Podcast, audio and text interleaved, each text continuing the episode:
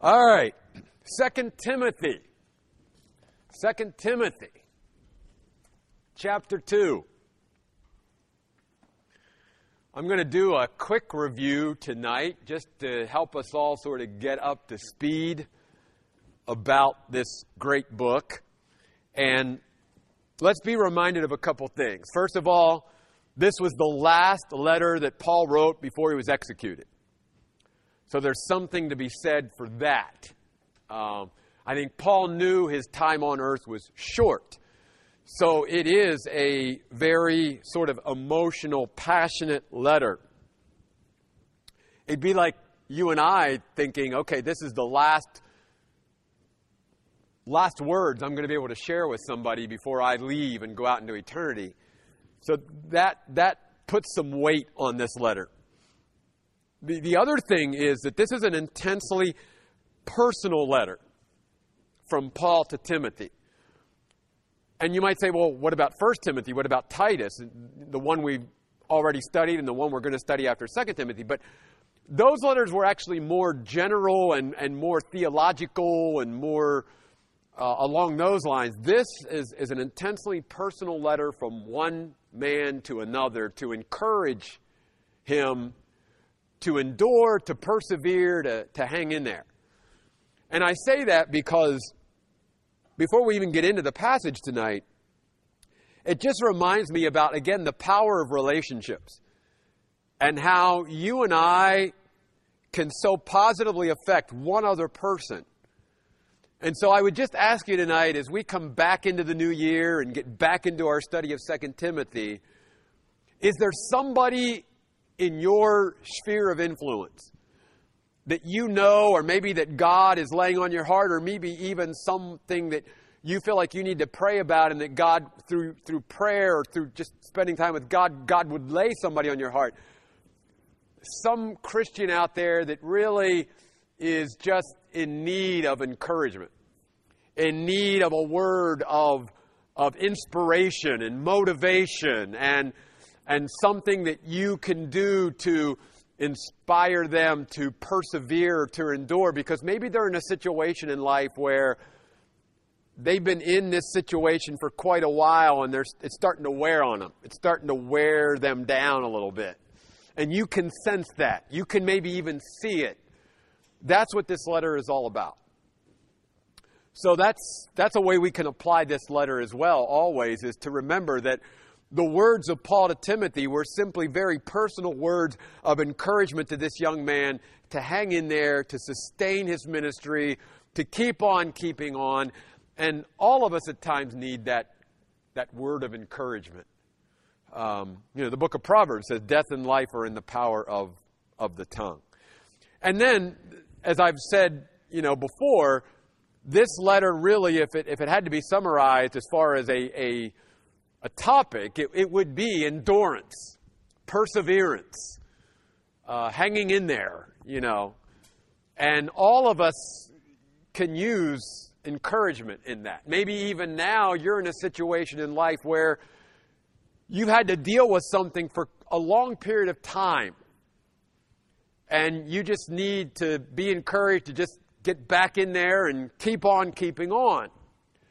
We all need that at times because sometimes the things that come into our life that are short lived, you know, we can, we can navigate those sometimes, even if they're pretty intense, rather well.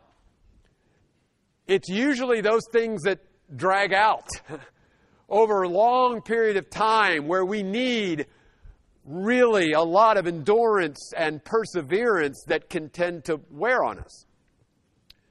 In fact, I even thought as I was thinking about this message tonight that, you know, in some ways I, I feel that way about this whole process of securing land and the whole building and, and building, you know, our, our church and stuff. Because this process has taken quite a long time. And sometimes in our life, when things, especially that we are anticipating and expecting, are drug out, we can tend to get discouraged because it's not happening as quickly or as fast as we would like it to happen. And we need those words of encouragement to keep persevering and keep enduring and just keep doing what you're doing. Because, like Paul said, you know, don't grow weary in well doing, for in due season you will reap if you don't give up or faint. Galatians chapter 6. So that's what this letter is all about. And it's very practical, obviously, because again, all of us are in need in some way of endurance or perseverance. And all of us can take the message of 2 Timothy and encourage somebody else with it because there's always people around us that are in need of a message of motivation and inspiration and encouragement to endure and persevere, sometimes in very difficult, trying circumstances. And that's where we were here in this passage. In fact, you'll notice, just again by quick review, back in chapter 1, verse 8, Paul told Timothy, So do not be ashamed of the testimony about our Lord or of me, a prisoner for his sake, but by God's power, accept your share of suffering for the gospel. Timothy had experienced opposition and resistance and suffering and pain, and he was like, Oh, I'm just I'm just going to give up. This is too hard. And Paul coming along under the inspiration of the Holy Spirit say, hey, hang in there. Then in chapter 2, verse 3, verse we're going to look at tonight, take your share of suffering.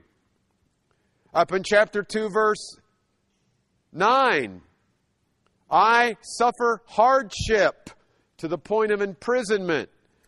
And then over in chapter 4, verse 5, he tells him once again, You, however, be self controlled in all things, endure hardship.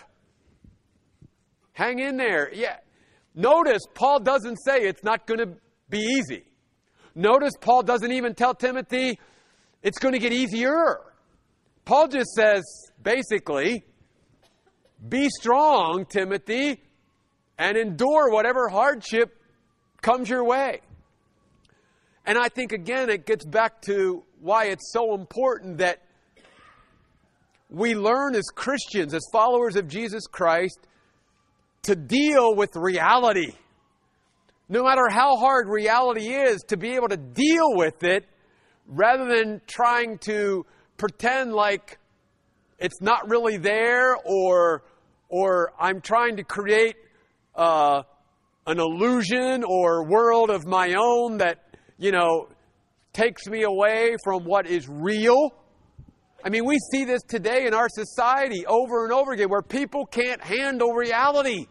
They can't. They don't know how to deal with reality. I mean, let's even use this as an example. There are many people in our country that can't handle the election results. You know, no matter how you feel about, you know, they, they just can't handle it. I don't know what to do. You see. Well, because we have created a society where people try to live in alternate realities. And, and they don't live in the real world. And when reality, when life smacks them right in the face, they don't know how to deal with it. That's what I love about the Bible. That's what I love about our God. He doesn't, he doesn't tell us everything's going to be okay all the time. He tells us, you know, Life's going to be tough. I mean, even Jesus said, you know, in the world you will have trouble and suffering, but be of good cheer. I've overcome the world. So Jesus doesn't ever portray life on earth as being easy. What he does say is, even in the midst of hardship, you can be strong enough in me to be able to overcome and navigate anything that life brings to you. And that's the message from Paul to Timothy. Timothy, I'm not telling you ministry is going to be easy. It's not, it's hard. I'm not telling you being a follower of Jesus Christ 2,000 years ago is going to be easy any more than it's going to be easy today to be a follower of Jesus Christ. All who will live godly in Christ Jesus will suffer persecution. That's what Paul says later on in this book. So it's not going to be easy, but we have got to learn to be strong enough in the Lord to be able to take our share of suffering and to endure hardship. So, with that said, let's look at the passage tonight that I want to share with you about. It begins, I'm just going to begin in chapter 2, verse 1, But we're going to concentrate tonight on verses 3 through 10. And I'm just going to read chapter 2, verses 1 through 10 tonight. So you, my child, be strong in the grace that is in Christ Jesus. And entrust what you heard me say in the presence of many others as witnesses to faithful people who will be competent to teach others as well. Take your share of suffering as a good soldier of Christ Jesus. No one in military service gets entangled in matters of everyday life, otherwise, he will not please the one who recruited him. Also, if anyone competes as an athlete, he will not be crowned as the winner unless he competes according to the rules. The farmer who works hard ought to have the first share of the crops. Think about what I'm saying, and the Lord will give you understanding of all this. Remember Jesus Christ, raised from the dead, a descendant of David, such is my gospel, for which I suffer hardship to the point of imprisonment as a criminal, but God's message is not imprisoned. So I endure all things for the sake of those chosen by God, that they too may obtain salvation in Christ Jesus and its eternal glory. Let's go back to verse 3 of chapter 2. Take your share of suffering. And then in verses 3, 4, 5, and 6, Paul gives Timothy three examples of endurance. Three examples that he would know very well of perseverance, of those in their occupation, if you will, or business of life had to be able to persevere and endure. And the first one that Paul chooses is a soldier. He says to Timothy, Timothy, think about soldiers. Soldiers who are obviously engaged, first of all, before they even get to the battlefield, in all that training that they have to go through. Don't they have to endure and persevere through all of that training that they go through in order to understand and know what they need to know so that when they get out there on the battlefield, they'll be able to survive and, and, and face the enemy? And then he says, and then once you go through all that training, if you're engaged in battle, in war, he says, Don't you have to have a mindset of perseverance and endurance as a soldier? You have to stay focused. You can't just throw up your hands and just give up. There's got to be a toughness to you. There, there's got to be a strength. There's got to be a hardness, if you will, to you when you're a soldier. And I love what Paul said to Timothy here, too. He also pulls this concept out. He says, and isn't it true, Timothy, that soldiers can't get entangled in civilian life when they're a soldier? I mean, when they're a soldier, it's got to be all about soldiering. It's got to be all about their, their military service. They've got to leave their civilian life behind and focus on being a soldier while they're in military service. They can't be double minded. They can't be distracted. That would be that would be awful for them and awful for those that served around them. And the principle here, then, that Paul is giving us is you and I, as Christians, as followers of Jesus Christ, we are to be soldiers of Jesus Christ as well. And we cannot allow ourselves to get entangled by lesser things than the things that God has called us to all of us as Christians have to learn to prioritize our lives. There will always be many choices in front of us. And we have to learn to choose and, and distinguish between things that are good and things that are the best. Things that, that we need to let go of and leave behind because those things are not going to promote our Christianity. They're not going to be good for us spiritually. You say, well, Jeff, I, you know, I'm not a pastor. I'm not in full time ministry. I, I can't just have my mind always on spiritual things. Yeah, yeah, you can. Because every Christian should approach our life as it's not this part of my life is I'm a Christian and, and I'm, I'm spiritually minded, and this part over here, I'm not a Christian, I'm secular minded. That's disaster. All of us have to approach everything in life with why am I here? What, what does God want of me here, even in my secular job? How can I be a Christian here? How can I promote Christ here in any way? How can I live in this moment to glorify Christ? And, and I, again, I, I've always got to be careful that I'm not entangling myself with things that are going to diminish my energy and effort for Christ. No matter what it is, just like a soldier.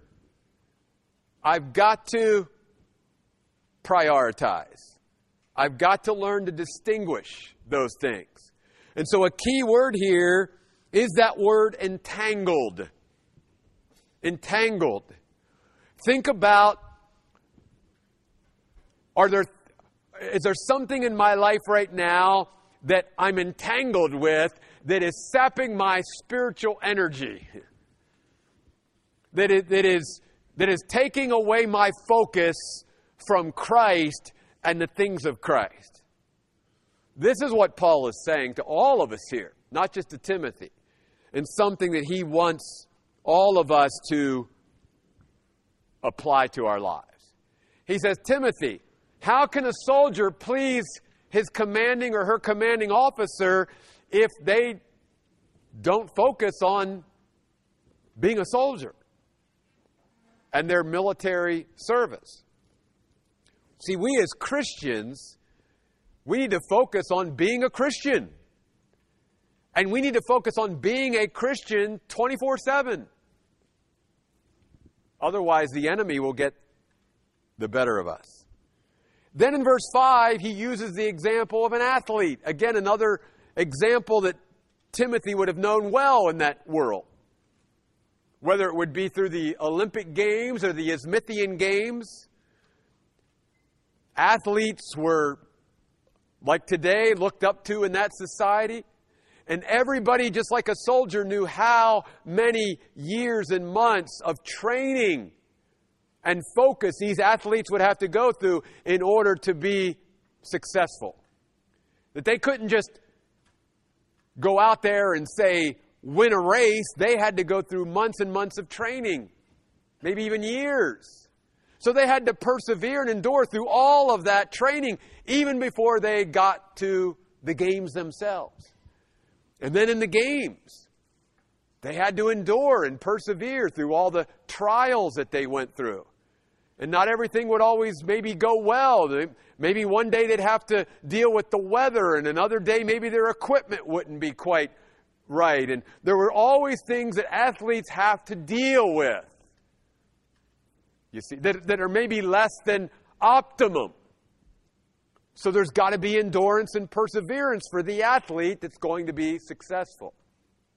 But then, like with the soldier, Paul also zeroes in on this principle. He says, Oh, and by the way, any athlete in any game, if they're going to win, they have to compete according to the rules rules that were not made up by them. They can't just go out and say, well, this is the way I want to run the race. I want to run this route. No, the, the route or the path has already been determined. The rules of the game have already been determined. I've got to be willing to run according to the rules, you see. I can't make them up as I go. So Paul is saying to Timothy and to us, we can't get into this thing called the Christian life and just make up the rules that we want as we go and think we're going to be successful and we're going to win. We've got to run the Christian race according to the rules that God has set down, according to the boundaries, according to the principles, if you will, that God has laid out into His Word. That's how you and I are successful. Just like the athlete is successful, you and I will be successful as well. And we will endure and we will persevere but we've got to do it according to the rules. And then the final example of endurance he gives here is the farmer. A farmer, great need of perseverance and endurance. like the athlete and the soldier. The farmer goes out and has to work hard, and that is very much emphasized here. Notice he says, the farmer who works hard. In the Greek language, that is very much emphasized. Paul wants Timothy to know Timothy, if your ministry is going to bear fruit, just like a farmer's ministry is going to bear fruit, you have to work hard. God blesses hard work. So many times as Christians, we think we can just give little effort and then get great big harvest. And Paul's reminding Timothy, Timothy, you want a great big harvest in your ministry? Then you got to put forth a great big effort. Just like the farmer does. He wants a big crop, he's got to sow a big crop. There have been pastors that I've known through the years that basically don't study all week and get up on Sunday and with a lick and a prayer just hope that God shows up and blesses. And yet, I think what God teaches is you study, you put the time in, you, you pray, you prepare your heart, you do your job, and then I'll show up and do the rest. But God blesses hard work. And we know, again, that the farmer has to persevere. He can do his part, but then he's got to leave it up to the weather, which is out of his control, and so many other things, which is why then also a farmer has to be very patient. Very patient. Farmers never reap in the same season that they sow. Farmers are always sowing in one season and having to reap in another season. And so often as Christians, we, we look for immediate fruit from our labor. And, and Paul is reminding Timothy very, very, very few times in our ministry and in our Christian life are we going to sow in one season and see immediate fruit in that same season. That's why we need to persevere and endure, because it might be months or maybe even years of working and laboring till we finally see something bearing fruit. I mean, think about it even as a parent. All the time that parents put into the raising of their children, and it might be years later that all of that hard work and effort in parenting pays off, but it, you don't necessarily see the fruit of it right away, just like the farmer. And so Paul is reminding us of these examples of endurance. Hopefully, he's thinking that one or two or maybe all three of these will just hit Timothy and he'll go, Oh, you're right. I'm not the only one as a minister that needs to persevere and endure. There are so many other people and occupations that, that they need endurance and perseverance in their life too if they're going to be successful. Soldiers need it. Athletes need it. Farmers need it. We all need it, you see. And so that's where Paul is at here. And then he says about the farmer that if he works hard, he ought to have the first share of the crops. That one of the blessings of the farmer is that he'll get to taste the first fruits if again he perseveres and endures and works hard. And just like you and I, many times if we work hard and we serve and we minister to the Lord, we get a blessing that we could never give to others. We, we take in way more than we could ever give out. You see. And so Paul is trying to encourage him with that as well. And then in verse 7, I love this. After Paul gives these great examples of endurance of the soldier, the athlete, and the farmer, he tells Timothy, Think about what I'm saying, and the Lord will give you understanding of all this. Think, ponder, consider, meditate. Roll these things over and over and over again in your mind. Contemplate these things. Then he says the Lord will give you greater insight, greater understanding into these things. I think that Paul is reminding all of us if we would do a little bit more thinking about biblical principles, we would gain a little bit more understanding from the Lord into these things. That's why it's important that we not just quickly read the Word of God or even study the Word of God, but not take the time to really sort of put our mind down on it and literally think about certain things for a period of time. That's very important that we do that. Do we do enough thinking about biblical principles? So that God, as we think about these things, as we meditate on them, as we contemplate and ponder those things, God then will give us, through His Holy Spirit who lives in us, greater understanding and greater insight as we think.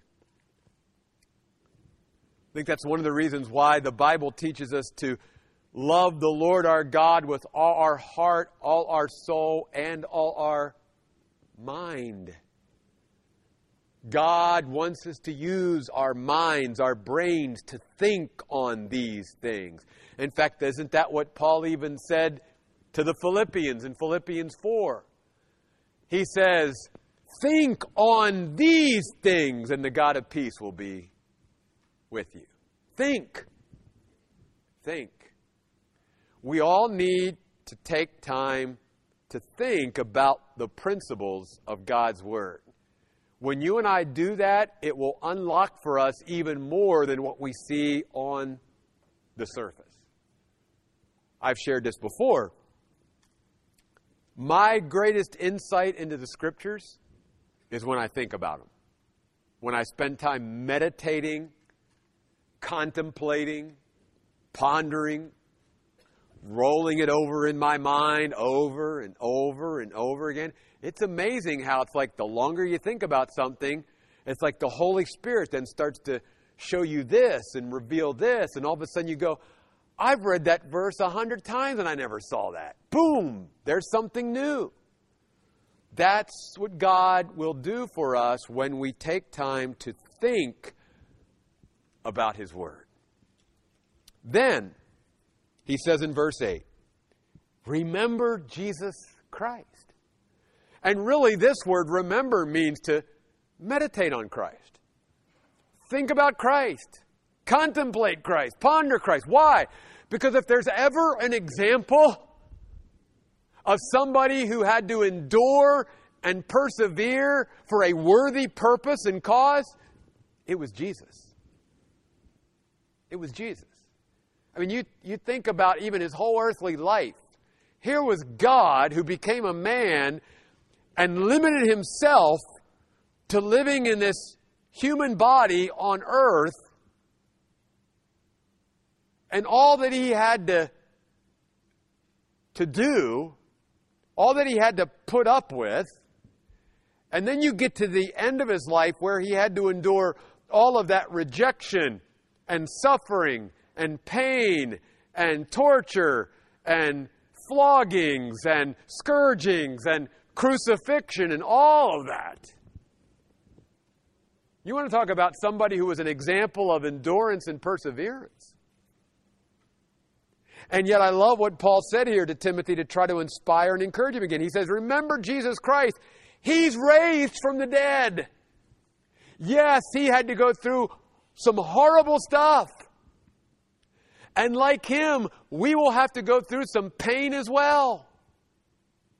That's why Jesus kept warning his followers. You don't think that the disciple's greater than his teacher, do you?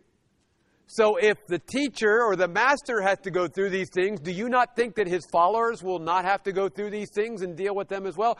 Jesus, again, was always trying to prepare his followers that life is going to be hard at times and we're going to have to go through pain and suffering and rejection and persecution and all of these things. Be prepared, be ready for it, be strong. But when we endure, like Jesus. When we're willing to accept our cross as He accepted His cross, there's a crown that awaits us. Because the suffering and the pain and all of that that Jesus endured and persevered, that wasn't the end. That wasn't what defined him. What defined him was his resurrection from the dead. And this, very interestingly, too, is in the present tense in the Greek language. And the reason why that's significant here is what Paul's trying to remind Timothy of is listen, the resurrection of Jesus being raised in the past at some point isn't some historical fact that just sits back here in the past. It has very present application to you and I today. Just as it did to Timothy then, it has very present application to us today. It's like Paul is saying, you realize that Jesus Christ has conquered death. He's been raised from the dead, and he presently is with you, Timothy, with his resurrection power. Just as we could say that today. That just because Jesus was raised from the dead 2,000 years ago doesn't mean that what happened 2,000 years ago stayed there. By the present tense of the Greek language, it means that it started there, but its, its effects continue up until the very present time. And that Jesus Christ, even now, is alive for us, and He's with us. He's here tonight because He's been raised from the dead. And He is with you and I.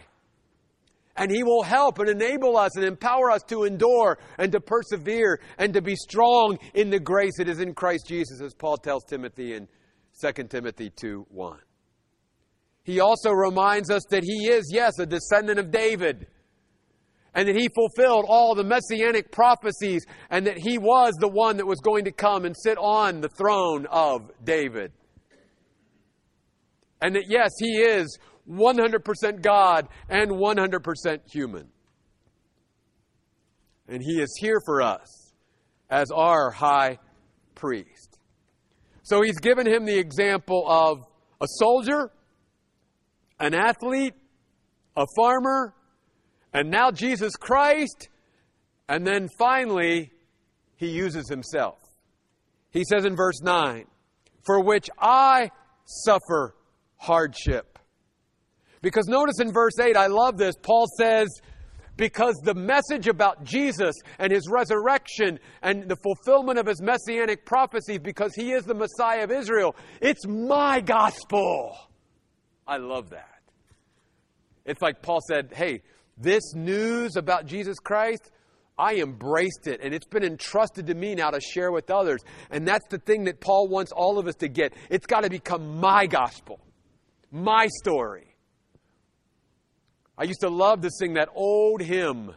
This is my story. This is my song. Praising my Savior all the day long. It's got to become mine. And that's what it was for Paul. And that's what he wanted it to be for Timothy. Timothy, this isn't just some story that somehow, has, again, has existed in history. This is alive. This is real. This is what it's all about, Timothy. Make it yours. Make it yours to not only internalize, make it yours to want to share with others. It's your gospel. And he says, because of this, I'm willing to suffer hardship. Paul says, to the point of imprisonment as a criminal. You see, under Nero at this time, Christians were considered criminals. And, and very interestingly, the only other time this word criminal is used in the New Testament, it was used to describe the criminals that were crucified beside Jesus in the Gospels. Paul is saying, you realize that they look at us Christians as criminals. That's how the Roman Empire views us now because we love Jesus and we believe in him. We're criminals. But Paul says, I don't care. Because he says, notice, maybe the chief promoter of the gospel is in prison, which isn't it very interesting that, that when he was Saul, he was sort of the chief suppressor of the gospel? And now God so turned his life around that the chief suppressor of the gospel has become the chief promoter of the gospel. But Paul's trying to encourage Timothy to say, even though I am in prison, God's message is not in prison. The Word of God is never locked down, no matter what. In fact, Paul told the Philippians, Do you realize that I'm seeing people come to know the Lord here in prison. I'm able to witness to my guards and, and, and to the people that I'm, I'm around here. He says, It's amazing how, even though I'm in prison, God's message is still going forth. I love Isaiah 40, verse 8. The grass withers, the flower fades, but the word of the Lord stands forever. The Bible has been the most attacked book ever in human history. And yet, after all of the attacks, it still goes on. It still stands. Its message still goes forth. Its message still transforms lives. And it will always be here. No one will ever be able to obliterate the Word of God. And Paul's trying to encourage Timothy with that. Timothy, Maybe you'll go through hardship like me. Maybe you'll be in prison too. But God will have you there for a purpose. And God's message is never in prison, never locked down. It's always out there at work in people's lives. Don't think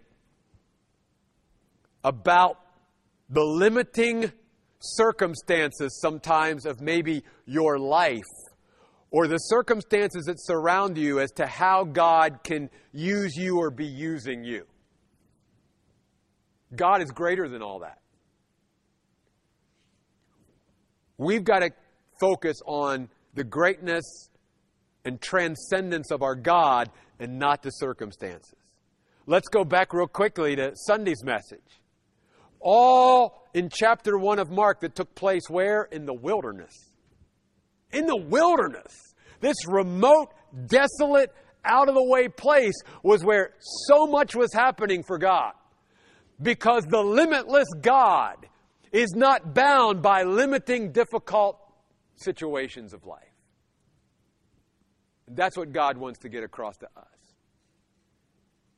No matter how constricted we may feel we are, how little maybe space we feel we have to operate in, God's message can sound out in ways we could never ever imagine. And the more the enemy tries to put a, a clamp on God's word, the more God's word will go forth. And then verse 10. In these last five minutes we have together, I want to spend my last five minutes here because to me this is the key verse of the whole passage. Where Paul says, So, Timothy, I endure after the soldier and after the athlete and after the farmer and after Jesus Christ, the greatest example, I'm throwing my hat in there too, Timmy. I hope maybe my life can inspire you because I'm enduring as well. I can be that example that maybe you go, yeah, you know what? Look at all that Paul's going through. He's enduring, he's persevering, he's not giving up, he's not throwing in the towel. I'll endure as well. But notice very interestingly what Paul says. He doesn't say, I endure all things for God's sake, which we would think that's the most logical thing, right? No. Paul says, I endure all these things that I've ever went through in my life for Christ for the sake of those chosen by God. Which, by the way, he's not talking about unbelievers. He's talking about Christians. Every time this word is used in the New Testament, it never refers to an unbeliever. It always refers to believers. Always. Which is one of the reasons you and I can get to a proper then interpretation of the scriptures. Look at how the words are used in other places. You're saying, Paul's enduring all these things not for unbelievers, but for believers? Yeah. And notice he goes on to say that they too may obtain salvation in Christ Jesus and its eternal glory. Wait a minute, Jeff. Wait a minute. Hold up. Aren't Christians already saved? Yeah. But let's not forget salvation, that word and that concept, should never be limited to just that moment in time where a person accepts Jesus Christ as their personal Savior and places their faith in Him. It's much broader than that. It means that justification, but it also refers to that whole period of our life after we are saved called sanctification, where God is working in us to become more like Jesus Christ, and eventually culminates in our glorification where we are with Christ. It's all of that. And here in this context, what Paul is saying is, I'm enduring all these things for my fellow believers so that they can obtain the fullness and completeness of their salvation. So that they can be inspired like you, Timothy, to hang in there and endure and persevere and see God use their life like He's used mine to bring Him glory and to bring so many other people into the kingdom and to inspire so many other believers to hang in there and not give up.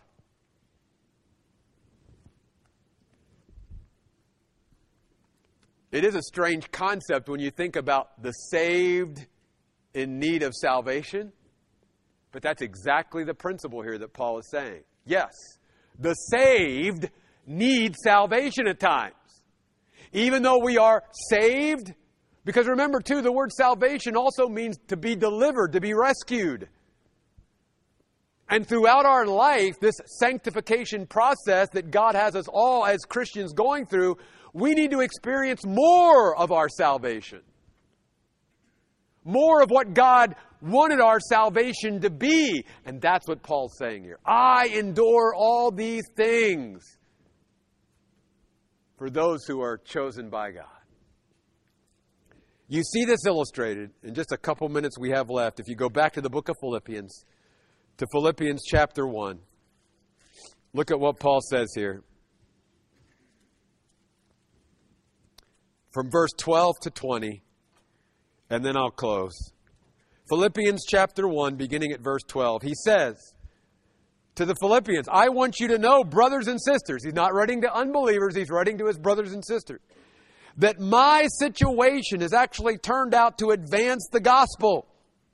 The whole imperial guard and everyone else knows that I am in prison for the sake of Christ.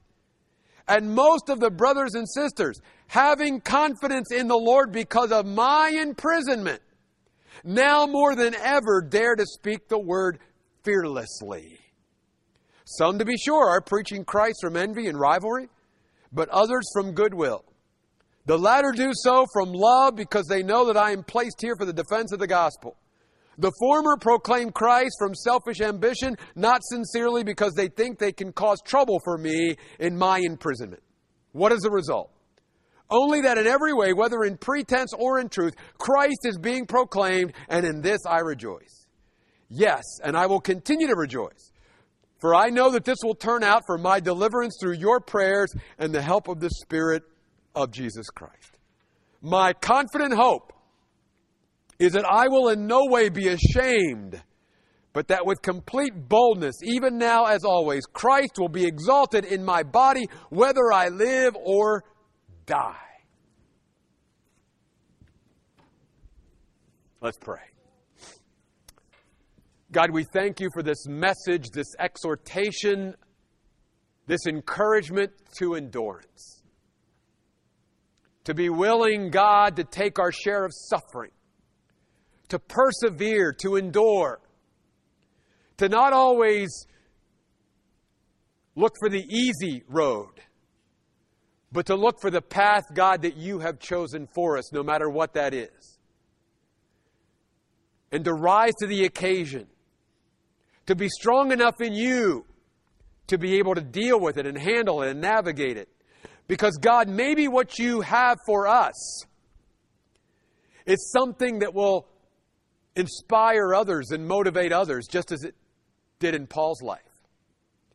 It may be that you want us to go through a difficult circumstance, a trial, a period of suffering, so that other Christians can look at our lives like, like Timothy was able to look at Paul's life and be inspired and motivated to endure and persevere.